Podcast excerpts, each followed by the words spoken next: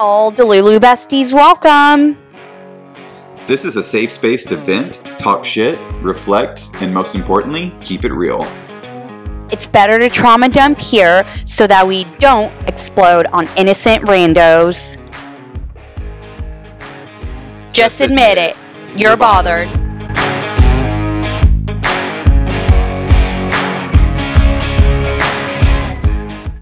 What's up, Delulu besties? Welcome back to another episode of Balancing the Bullshit. Hi. Hope everybody had a great Happy New Year. Or wait, the year's just starting. Yeah. What's this saying? 2024. Happy New Year? Yeah. Yeah. Happy New Year. Okay. you got it. Never starting off 2024 really well. Great. So, we have another exciting episode for you guys today. It's part two of our conversation with me and Karen's life coach, Lara Latimer. The goddess. Yes, the queen herself. And this final part of the episode, we will be going over self esteem and how it relates to rejection. Okay, wait. First, I had another epiphany. Oh, God. Shocker. I, I'm telling you, this is how we're going to start off every episode is Karen's epiphany hour.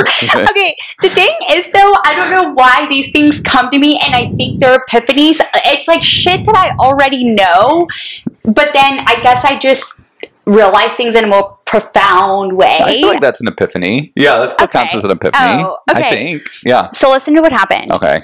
So the guy I've been dating, David, a few days ago, we were at his house and he had made some comment at some point in the day, like, "Oh, I'm going to text my coworker and try to get my work bag before the weekend is over. That way, I could prep my work and then be ready to go Monday." Mhm. And then at one point during that weekend, we were at his house and I think I had gone outside to my car for something and I noticed there was a girl sitting in her car right outside of his house. So I went back in and I was like, hey, check your phone. I don't know how long this girl's been sitting there or if that's your coworker, but i- is that her? hmm And he was like, oh shit, yeah, let me go out there real quick.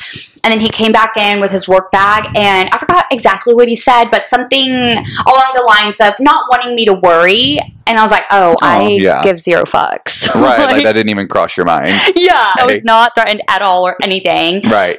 But it's crazy because then I was like, holy shit, your body always knows. Like a lot of times, especially in dating or really in any situation in life, we always know what's up. But then it's Mhm. hard for our minds to come to terms and accept it for what it is. Yeah. Okay, so listen to this. The money launderer, the other David that I had met, I don't know, two or three years ago at this point, Yeah. at the We dog just call park him money too. launderer. Yeah. money launderer. when he and I had gone to Vegas for our fifth date, a girl was watching his dog, and I was so sketched out by it. So it's almost identical situations to current David having a girl drop off his work bag, and I gave zero fucks, Right. versus old David having a girl watch his dog. But by that, I was like, mm, I bet he's sleeping with her. Like something shady's going on. Mm. I don't trust him. Yeah. And I feel like in a lot of situations too, so many girls like, you know, guys are like, you're crazy or whatever. But we're not fucking crazy. Our bodies just know. So if we're sketched out, it's for a reason. And you got to trust Right. that. Because to my point, this case with New David, I'm not sketched out. So Yeah. that goes to say a lot. And okay, here's the crazier part. So Noah, the guy that I dated, I don't even know, like 500 years ago, when I was Mhm. living in San Francisco, Yeah. I had never gone through anyone's phone, like a guy's phone, because usually I am super chill, unless I get these moments where my body is like, mm, something feels off, and then I start to feel sketched out for Yeah. whatever reason. And one day we were just hanging out at his apartment, and he was in the restroom, and I just got this random thought that I needed to go through his phone, and I did, and I felt crazy doing it, but his ex girlfriend was sexting him Oof. yeah, and he wasn't entertaining it. I mean, he was like he wasn't sexting her back, but it's not like he blocked her number. He Yeah. was replying. I was like, "What the fuck are you doing?" And then he had the audacity to try to tell me I was crazy for going through his phone, and I was like, "No, Mm, motherfucker! My that. intuition told me to go through your phone, and obviously it was for a reason." And then the crazier part is shortly after that. I moved back to Austin and we were doing long distance for a little bit. And this is so crazy. How many times have I said crazy? You're crazy for saying crazy that many times. okay, what was so crazy? Oh wait, yeah. What, what you moved back to Austin, and y'all were doing lo- long distance. Okay, so I wake up one day and I'm like, he's having coffee with this girl right now. I know he's hanging out with her.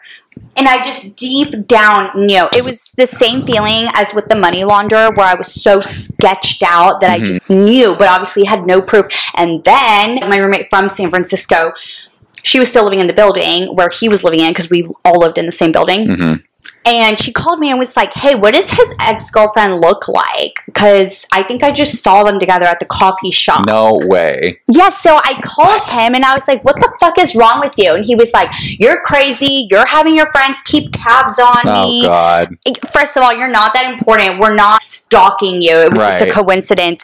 Second of all, my friends don't even have to confirm this. My intuition and my body knew. That's insane. Isn't that wild? no, Obviously, so crazy. there have been so many moments in life where I'm like, oh, I don't know, what do I do? It's not like my intuition and body talk to me every single time, or I don't know, maybe they do, but these times have just been so loud. Yeah.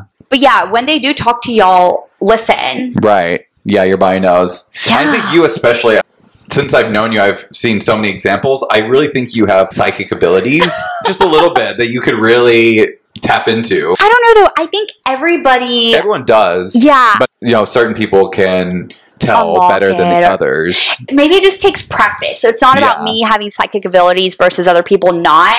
I think it just takes practice getting to hang, like knowing when to listen, how to listen, what it's trying to tell you. Mhm. So the more you do it, the better you'll get at Yeah. it. Yeah. Yeah. I love it. You're going to start getting vision Wild. Oh my god, that would be so cool. soon. right? Like Raven.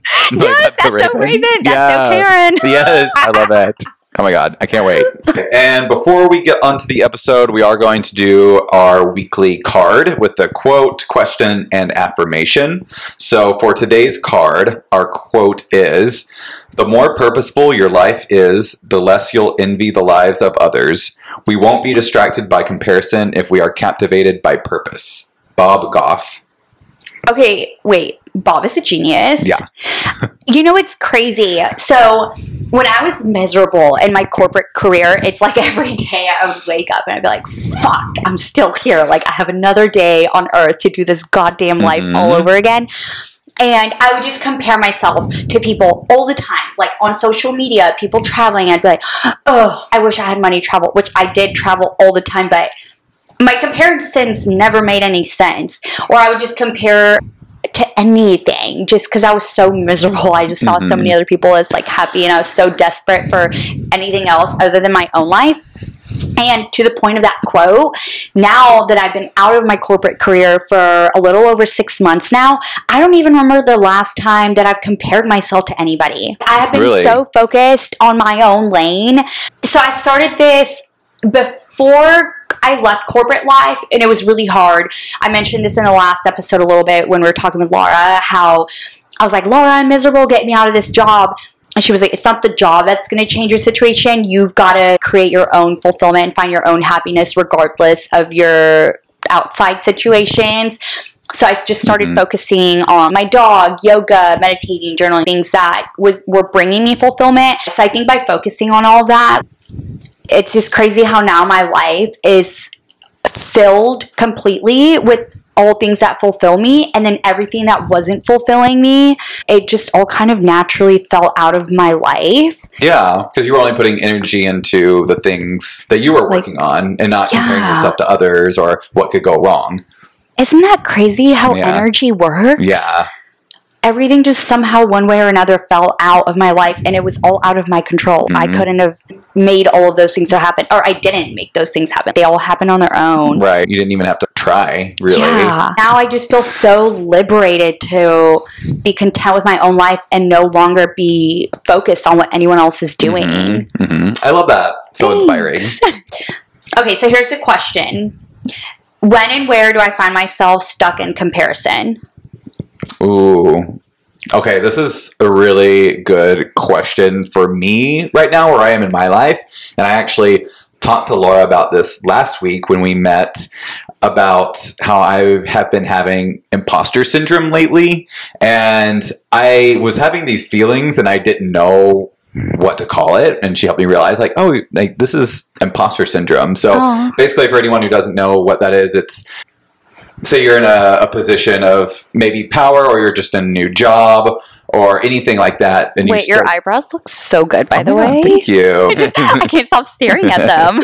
thank you. okay, go on. Uh, so you're starting a new job or even in school or something like that, and you have the fear that you're not good enough and people are going to be able to kind of see through you and see that you don't know as much as you think you're supposed to or you don't have the skills that you should. Is it kind of like when you've reached quote unquote success? You're in the room with successful people and you're like, oh, oh shit, yeah, like, they're I all better than me. Right, like I don't belong here. I don't Yeah. measure up. I just got my personal training certificate and that's my first step into working for myself and starting my own business and it's something I've always wanted to do but I've been putting off for so long and now I'm here and I'm thinking, "Oh, what if people realize I don't know what I'm doing? What if I made a mistake? What if I'm terrible at this?" It's just all the doubts Yeah. and really it's just me needing to try and try and if i fail it's okay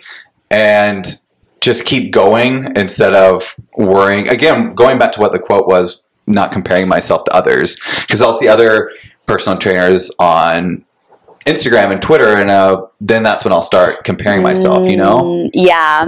Obviously, I know because I'm in your situation all the time, not with personal training, but just for whatever in my own life. And Mhm. I've definitely felt that way. But from an outsider's perspective, it's so funny how our mind really gets the best of us because me looking at you ever since you before you even passed the test when you were like oh i'm thinking about maybe looking into it and seeing if it's something i'm interested in a light bulb went off in my head and i was Mhm. like holy shit that is so fitting for you. I really see it. You would be so good at it. And obviously you're fit af people are going to want your advice.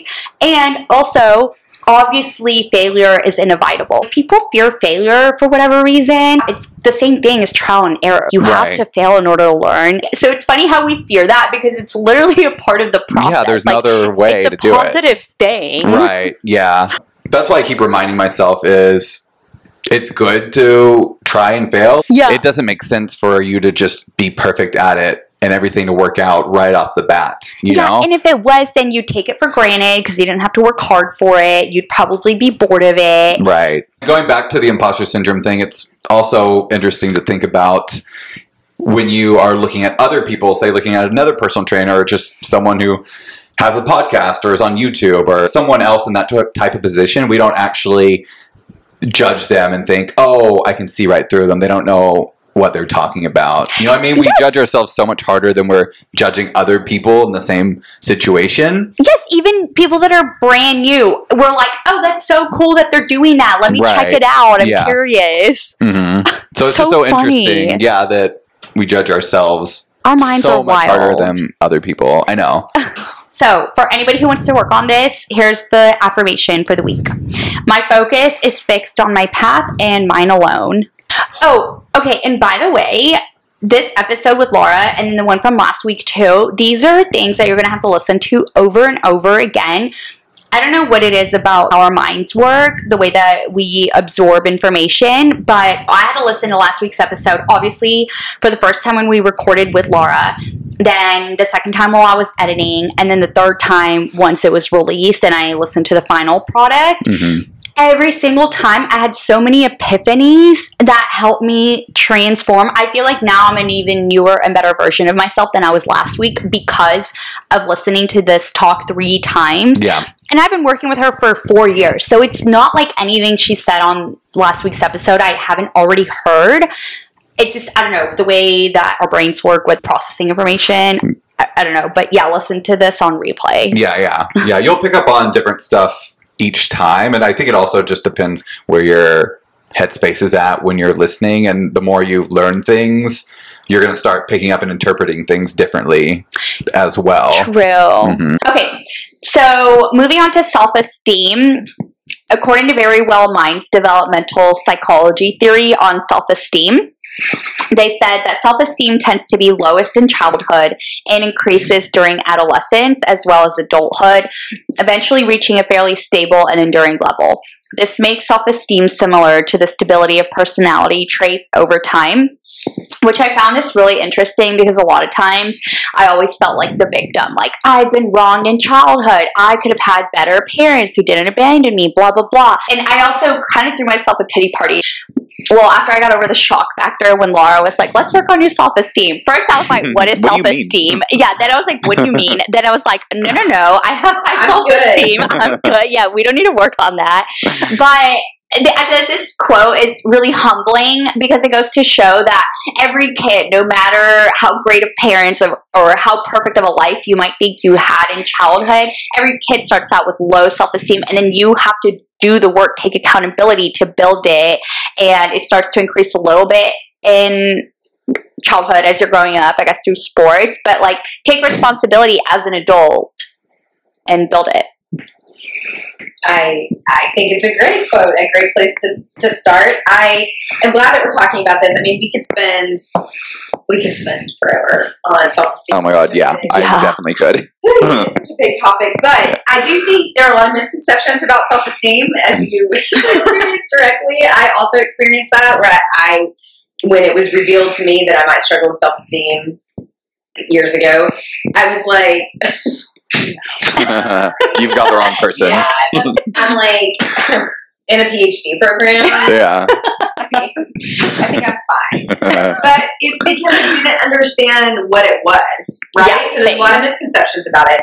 And the misconceptions keep us from progressing clearly and demonstrating, right? Because we're like, no, that's not me. There's a lack of agreement on what this is for, for some people, even experts in the field. So it's understandable that we might not know exactly what we're talking about. Uh, especially because we're all reflecting on the this like self esteem generation, which is maybe a little bit y'all, but actually I think maybe even a little bit younger than y'all, where Mhm. it's like everybody gets a ribbon. This everybody gets a ribbon generation where they Mhm. think that that's like bad because then people are never understanding like what it's like to face adversity and to have to build those things and whatever. And so sometimes that gets really lumped in with self esteem. But self esteem isn't about achievements or accolades. That's so confusing for people sometimes, right? Because they're like, well, if I do all these things and get good grades, and but that's not the the true place. Mhm. Those are all forms of external validation, which, as we've talked about, shaky ground, right? The shaky Uh-huh. ground from which to build this like enduring sense of self that we're trying to build here. Self esteem is what I think of me, not what others think of me. So Mhm. then we see how that ties into what we've talked about already rejection and values. It can't be this primarily intellectual pursuit. So if we just focus on affirmations, essentially, which is like, I am great. I can do things, or what I don't even I don't do affirmations. Maybe that's a blind spot, but if that's how somebody approaches building self esteem, it's it's only going to take them so far, and it's a very short distance. It's a self reinforcing characteristic, self esteem. Mhm. So when we have confidence in our abilities and in ourselves to think and act effectively, then we persevere when we're faced with a challenge, right? We like rejection, like when we've been Mhm. rejected. That's a challenge, right? We persevere in those situations, which then continues to just reinforce the self esteem, right? But when the self esteem is low, that also gets reinforced. So you have to be careful about what Mhm. reinforcing here. We have more successes, we form better relationships, you know, when we feel more Mhm. confident to do these things. I think we also might need to redefine what success is when we're trying to build self esteem. We've talked about this kind of nuance with our values and stuff, so we can do the same with success. Like, what is a success? Really mm-hmm. opening, broadening our perspective of what that means. We also tend to expect more from life and from ourselves when we have high self esteem, which then just continues to, to help reinforce And then you can uphold your values. There you go. But of course, if we lack confidence, then we give up easily, we fail more often, we aspire to less, we are victims, mm-hmm. and then of course we get less of what we want. So Mhm. I, if people are looking for a source, I love Nathaniel Branden, B R A N D E N.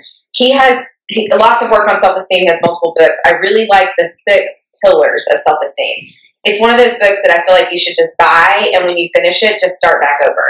like just always Mhm. be reading the book. Constantly. So, yeah, I have a few books like that, which Mhm. makes it hard to read new things. But so when we think about what the heck is self-esteem, I really like the way he conceptualizes it, and, and there's a lot more detail in the book. And actually, if you're interested in values, it it totally piggybacks this book does. Like it's all about the things that we've been talking about.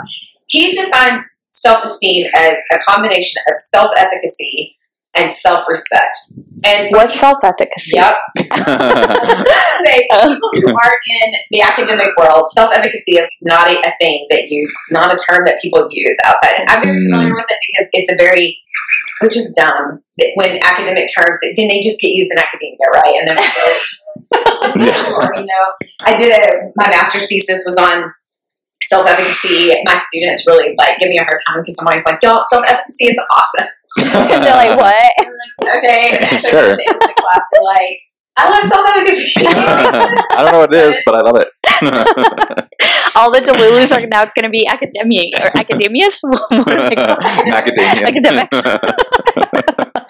self-efficacy is basically like if we just have to pick a non-academic word. It's just your confidence but it's very domain specific. So it's like you might be super confident in this arena right here but you might feel less confident when you try to go and like embark on some new relationship or go you know work for a new company or whatever right? Like it and it distinct we can distinguish between self-efficacy and self-esteem by some of the things you talked about in the initial quote, which is that self esteem is more of what I would call a global concept, like personality. Is this like global, meaning the whole person, just kind of like mm-hmm. in general, right?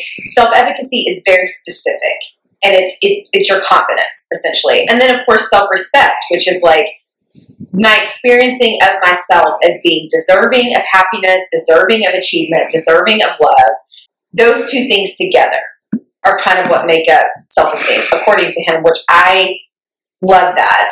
I find it very Mhm. useful when I'm trying to explain it to people. I found it practically helpful for me as well. Also, keep in mind that as much as I love self esteem and self efficacy, it's not a cure all. It doesn't necessarily, on its own, inoculate us from anxiety, depression, stress. So, Mhm. it's another way to kind of like if we want to come at it in a different direction is to not be so hard on ourselves when we notice that we're struggling with anxiety or depression or stress or whatever not to be like ah if i could just figure out this self-esteem thing then i wouldn't feel like this anymore. I, I really believe that some amount of certainly stress but i really think depression and anxiety too it's just part and parcel of being human. We're just going to have Yeah. times where we feel like that. Do we want to minimize those? Yeah, and do we want to have the the lows not be quite as low? I like to think of them as potholes in the road. I want them to be. I want the diameter to be small. I want the depth to be shallow, and I want them to be real far apart. Right? When I fall into my little potholes, that's kind of what I'm looking for in a depression or anxiety pothole. Right? Mhm. But they're going to happen. Yeah. they're going to happen. So just, I love self esteem, but it's not everything, right? And there is no like, okay, I've gotten there. Now everything else will be fine. Yeah, which I've struggled with that part my whole life, and it's the external validation. It took me forever to realize that doesn't fix anything. Like I was always, if I look like this, then Yeah. I'll feel better. If I get Yeah. this person to like me, then I'll feel better. If I make this much money, yeah, it never, it was just never enough. And then you just keep chasing, and you just end up it. It just like ruins your entire life because I went down such a long dark path trying to chase that stuff. Yeah. And so Yeah. then we look at this thing, we see why that doesn't work. Right. It's like we lived it and felt it didn't work. And then also like, oh yeah, it's not fitting with this either. So that makes sense. hmm the other hard thing about prepping for this category Yeah. is it's easy to say like an example is you know if you have to watch your friends be in a toxic relationship it's so easy to be like well you deserve better get out of that but obviously they're not going to get out of it Sure. so it's easy for us to sit here and be like work on your self-esteem but like Danny and I, I feel like we kind of had to hit rock bottom until we finally were like, okay, now maybe it's time to fix things. Yeah, work on and now things, we'll and I'm Sure, listen. yeah, I'm sure a lot of people are like that. So I guess how can we help people who haven't hit rock bottom yet? Like, does everyone try to have to experience that hitting rock in some way? I don't know if this fits with every situation. But I do think it kind of does, and I also think it relates to things we talked about earlier. So sometimes when we haven't hit rock bottom yet, it's because we're avoiding some amount of discomfort or pain. And we talked a little bit about oh, that yeah. with the values thing, right? Mhm. It's like, well, if I if I really do those things, who am I even going to be, or like, what am I even going to do? Mhm. There's some discomfort in thinking about leaving. You know, I somebody said it way more eloquently, but it's like the shittiness that you know is better than the possible wonderfulness, but it's unknown right? It's like just the familiarity will keep people. I mean, it's powerful. Yeah. So when people are trying to avoid some amount of discomfort or pain, that can contribute to us not being able to to see that we have something to work on. When we're scared to look, then we just continue to avoid, which just reinforces the avoidance and the fear. There's usually some fear there. What's fascinating to me about that is that if you would talk to your friends who are in toxic relationships, I have a feeling they're in a lot of pain, Yeah. Mhm. right? So it's like, what, what's up with that? They're, they are feeling a lot of pain. Why are they? But remember how we talked about earlier? There is a difference sometimes in being focused on this external source of pain versus the internal really sitting with like, oh shit, I have rejected myself and abandoned myself for years now. Mhm. It's the avoidance of that pain that Mm. oftentimes will keep people in something that on the surface looks horrible, but it can be externalized a lot, right? They can be focused on the other person. Why? What's wrong with them? How can I change them? How can, it's a lot of distraction. Also, it's touching on something we talked about earlier, which is when we haven't looked inward, then we're just trying to to live out the thing, the cycle again, but change it this time, right? So when we notice that we get stuck on that, that's information like, you know, I don't think I'm looking inward enough at this. I don't think I'm looking enough at myself. I'm too focused on usually the person or the relationship or whatever. That's so funny. I feel like I just contradicted myself because I was coming at it from a place of, oh, let's avoid rock bottom. But now this just reminded me of when I was at rock bottom and how proud I actually was after talking with you every session. I'd be like, wait, I have never looked at these wounds before. And I was so proud of myself for doing that. So it's Mhm. actually not something to fear. No, it can be really helpful. I mean, yeah, I don't know why. I guess maybe there's stigma around rock bottom or something. I don't know. So I think basically it sounds like you have to have some sort of awareness and desire to change to so for example like if, if other people hit rock bottom they may not have that desire or i guess awareness so that they'll just keep doing the cycle over and over again I think awareness has a huge yeah plays a huge part in that, right? Mhm. If they're again, if their perspective is like, oh, it's this other person, or if I could just if I could just change this like shallow level thing about me, right? Like if I Yeah. had more money, or if I just wasn't so needy, or whatever people Right. focus on, then the person will like me, right? But that's completely focused on the other person. And so, Mm-hmm. yeah, having an awareness of like, whoa, maybe it's not about that other person at all is necessary. Mhm. Now, whether we call that a rock bottom or not, I mean, Yeah. you know, people stay in these situations for a long time in a lot of pain. right yeah Yeah. Yeah. No, that makes me think a lot differently about it because I always thought, oh, I had to hit this rock bottom to change, but I could have hit it and not change. I w- but I still had you know the awareness to do something Right. about it. For sure. Mm. Excellent. Okay, I have a question. Okay. What causes an adult to not develop properly in childhood and end up with a low self esteem in adulthood? Well, there's no one answer, unfortunately, but you know, like we've talked about, kid brains really only have this one way to, to view things. The one way to filter all their experiences is like it's about me. It's me, me, me. This is, and this is a biological thing, right? It's a developmental thing. They're only their brains are only capable of this. But also when we don't have caretakers who can help us effectively navigate feelings of like Mm. of low self esteem in childhood, for example, feelings of rejection or whatever. And it's usually because they're incapable of doing it for themselves, right? There's like Yeah. kind of a generational effect where they're just like they didn't they didn't get that They don't learn how to do it. They didn't do it for, themselves, so they really don't have anything that they can pass on to you.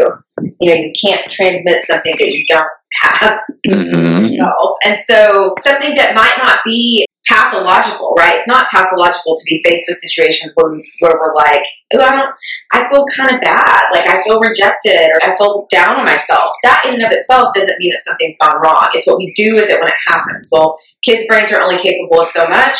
If they don't have caretakers who can help them kind of bridge the gap, learn, build, develop, then we grow up without that and we Mhm. struggle and then we have the that I think that's what people mean when they say reparenting. I think that's it. You know, i've heard that term before. It's like, well, when we wake up and we're 30 or whatever, and we're realizing that we're still struggling, oh, we need to reparent in that way. We need to go back and have a different view on the setbacks that we've had, the ways that we've interpreted things, because we didn't have somebody to to help us when we were there before. Yeah, that makes a lot of Mhm. sense. Even thinking of my dad, who, okay, I mean, obviously we're not psychologists who have diagnosed him, but I think we could agree that he's a narcissist. But also, then looking at his parents who raised him, that generation, they therapy wasn't a thing. They weren't emotionally mature. They didn't know how to handle their emotions. So it kind of makes sense that Sure. it's just now our generation who is becoming more open to therapy. We're the ones having to like Lara said, now reparent ourselves with emotional maturity. Yeah, and they they could have done that too, right? That's available to anybody. But as we've Mhm. talked about, like some people just don't see it, or they Mhm. see it and they talk themselves out of it. And there are people who had, you know, you don't need perfect parents; you just need good enough parents. And there are people Mhm. who had good enough parents who still struggle with self esteem Yeah. because we don't exist in vacuums. Me and the parent. We live in a society that makes it hard to, to develop that and, and really build it and then stay firm in it. So Mhm. I think it's helpful to acknowledge, if for no other reason than to me, and I know we, we've talked about this at different times, each of us separately, but to move away from the taking all the responsibility. The lens of t- tends to be when we look back on our childhood, and we don't, we're not even always real aware of this, but where we've taken too much responsibility for either societal conditioning or like the adults Mhm. that were around us for their behaviors, actions, thoughts, or the lack of. And so I feel like this is helpful in the sense that like let's try to move away from that. Like Yeah. you're not fundamentally broken, you didn't get born wrong. You just might not have been exposed to the, the skills that you needed to be exposed to. And it's helpful to put the responsibility where it lies, which is not solely on the shoulders of a child, and then move forward with how to Mhm. repair themselves or whatever you want to call it, right? Yeah. Yeah. I, oh, go ahead. No, I was just gonna say, which is very hard because I, for a long time, was telling myself all that stuff, like it's not your fault, you don't have to take all this responsibility. But my self esteem was still low. I don't think I actually. I don't know. It's weird. I like believed it, but I wasn't feeling it. You know what I mean? And it just took repeating it over and over and over until you just talk yourself into believing it. We need to believe that. We need to come up with statements that we believe. So that's part of, you know, sometimes we might be telling ourselves that we're, it's, it's unbelievable, right? But when we're trying to work our way into that, we have to pick statements that we believe. So that's part of it. But also, when we think about the what I talked about earlier about the definition of, of self esteem, it's not a solely intellectual pursuit. And so you will never build your self esteem just by telling yourself. Mhm. Do we need to tell ourselves that? Yeah. Can we only do that? No.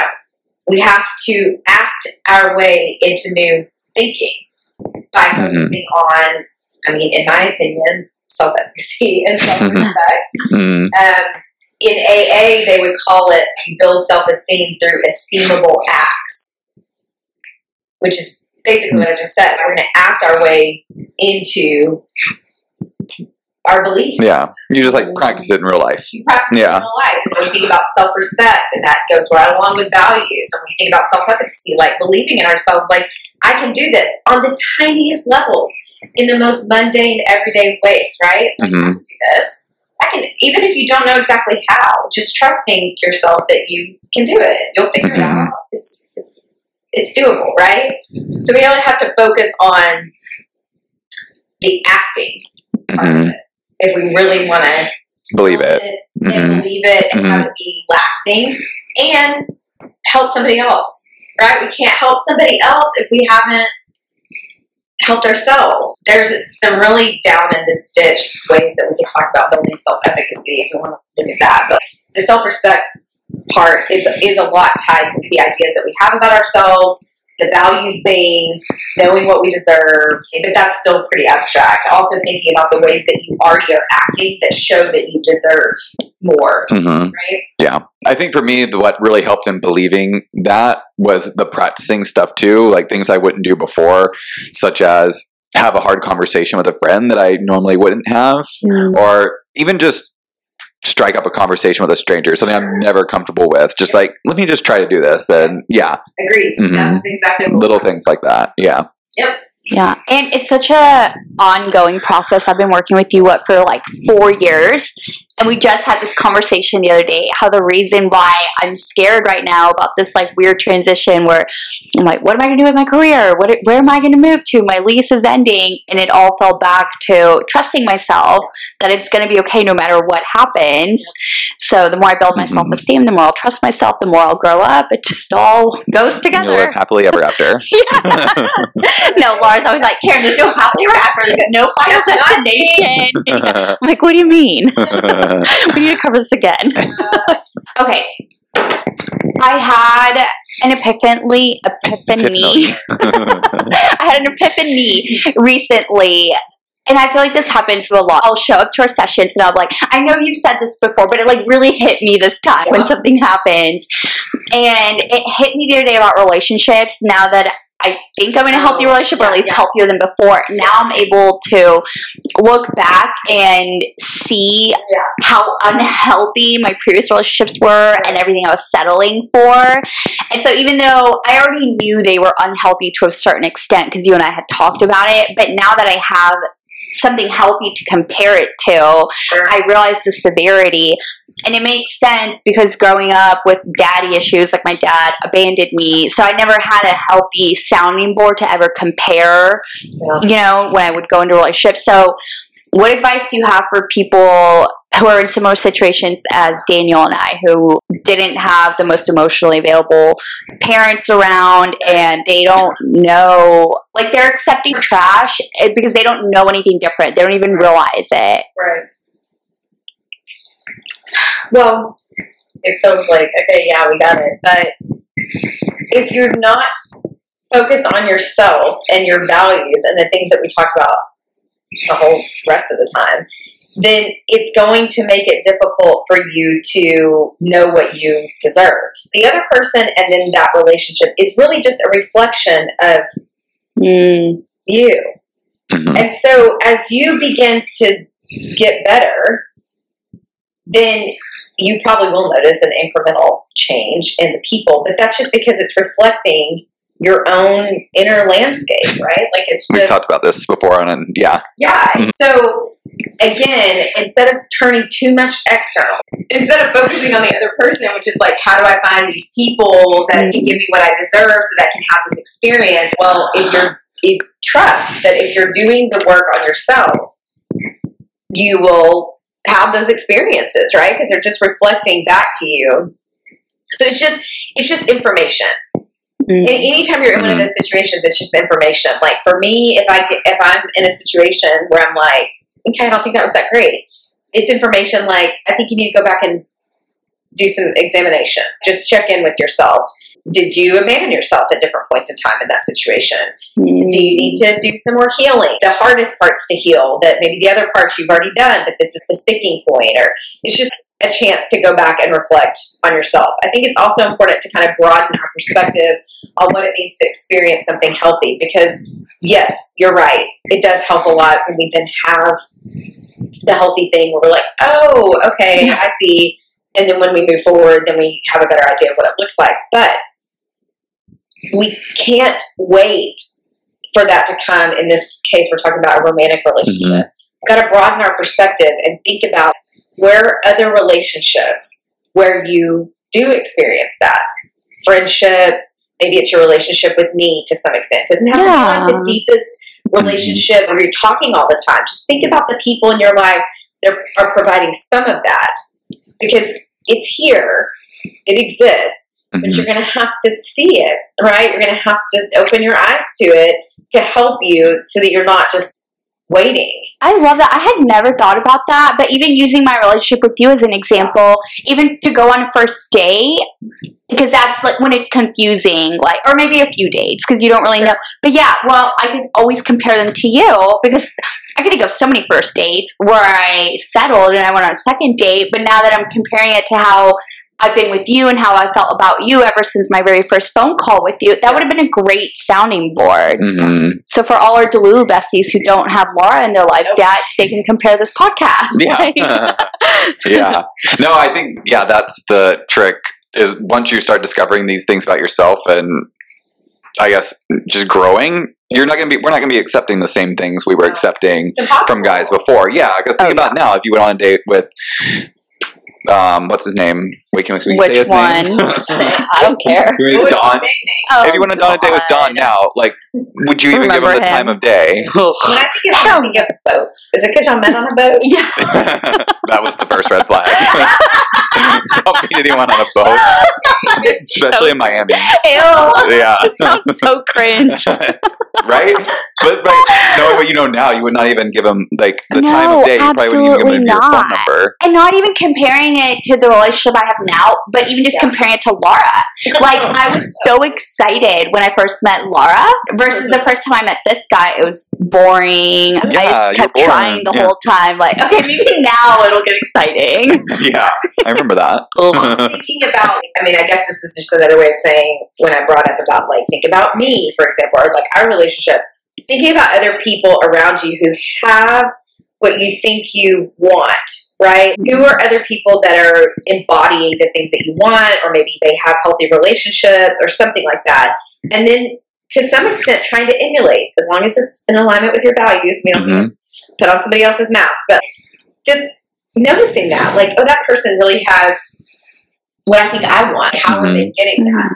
Just be careful about assuming too much, right? Because we can look at things on social media or whatever and then create a whole story about who somebody is and how they are and whatever, and it's not actually true. So make sure you really know them. Yeah. They are authentic. But, you Mhm. know, that's another way of doing it. Mhm. Wait, and one other thing I want to talk about, I don't know what we were talking about the other day, but it really stuck with me when you were like, life will give you the most beautiful packages with the most ugliest wrapping paper. Yeah, the most beautiful gifts in the ugliest wrapping paper. Yes. Yeah. So yeah, don't discount the things that are hard and painful because some really good stuff comes from those. Yeah. Mhm. And it's and it's the going into the pain and allowing them to to feel painful that a- allows us to go through it and get to the other side where we're getting the, the gift of it. Oh, we were talking about healthy relationships.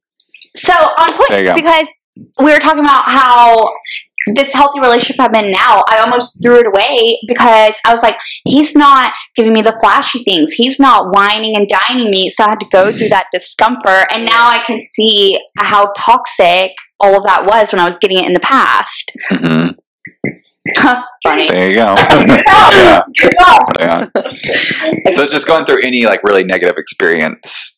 Yeah, Yeah, that's what you mean. We just have to be careful, right? Because if we're if we're too far, if we're too close to our like older versions of ourselves, we the negative experience can be such a like we get down on ourselves. hmm That's not what I'm talking about when I say go through pain and discomfort, right? Unless you notice yourself being hard on yourself, that's valuable, right? Mhm. Like I, I experience this rejection or whatever. I get really down on myself. Well, getting down on myself is uncomfortable. And if I just stay there, that kind of pain is not going to be constructive. If you start to notice, wow, I'm really down on myself, hmm that's not helping. That's not accurate. That's not an accurate perspective of me. That is helpful, right? So it's Mhm. like we have to go through and really allowing yourself to feel when you when you don't like it when somebody jerks you around, right? Like they're they're in touch, they're out of touch, they're in touch, they're out of touch. Well, allow yourself to really feel the pain of that because it's giving you information. You need somebody to be in touch. Good to know. Thanks. I'm sure I've told you this before. When you talk about guys, you maybe not, but it applies. hmm Instead of being like, "Ah, "Fuck, another," it didn't work out again. And like, what the hell? Like, I wanted this to. Do instead of that, or maybe do a little bit of that. We all need to like throw a tantrum and just like get it out of our system. And, Yeah. You know, hmm whatever. But then move on. Instead, say thank you and thank you so much for that information. like when somebody Mhm. shows you who they really are, like. "Ah, Thank you so much. Like, and thank you for showing me this early. I'm so glad I found out on week six and not month six or Mhm. year six or right. Right. Yeah. Yeah. Like be appreciative. Why would you want to hold on to something that was not for you? Thank you. Yeah. Oh, this is Mhm. good. This is good. Yeah. And all this sounds so easy. Like, I'm sure people listening could be like, oh, well, obviously. But you know what? Wait till you're in that Yeah. desperate moment and Right. see how you react. But, But- You're going to be like, what's Lara's number? Yeah. Yeah. and it's definitely easier now. Like once you've gone through it sure. several times, it gets easier. Yeah, because that's what we're describing here and what you're alluding to there. Those are the esteemable acts that I was talking about. How we build Mhm. self esteem. It's like go through it a different way than we used to maybe go through it and watch how it builds and builds and builds. hmm Yeah. Okay, well, this has been a wonderful conversation. Thank you so much, Lara, for coming. You. You've definitely changed me and Karen's lives, and I'm just so oh. happy that yeah, we got to share with our listeners your wisdom. Well, thank you so much for having me on. I'm so proud, very, very proud of what y'all are doing. I Aw. hope that it is making you happy because if it is, I really think it could help a lot of people. Yeah. So Aw. I'm just, I'm very proud of y'all. And thank you so much for I feel honored. Thank you for having me.